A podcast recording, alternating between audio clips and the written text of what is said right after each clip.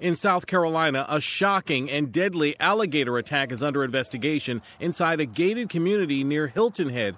I think a lot of us have seen many alligators and perhaps we've just become almost complacent. Officials believe an 88 year old woman was gardening near a pond and slipped into the water. When they arrived, the large gator seemed to be guarding her body.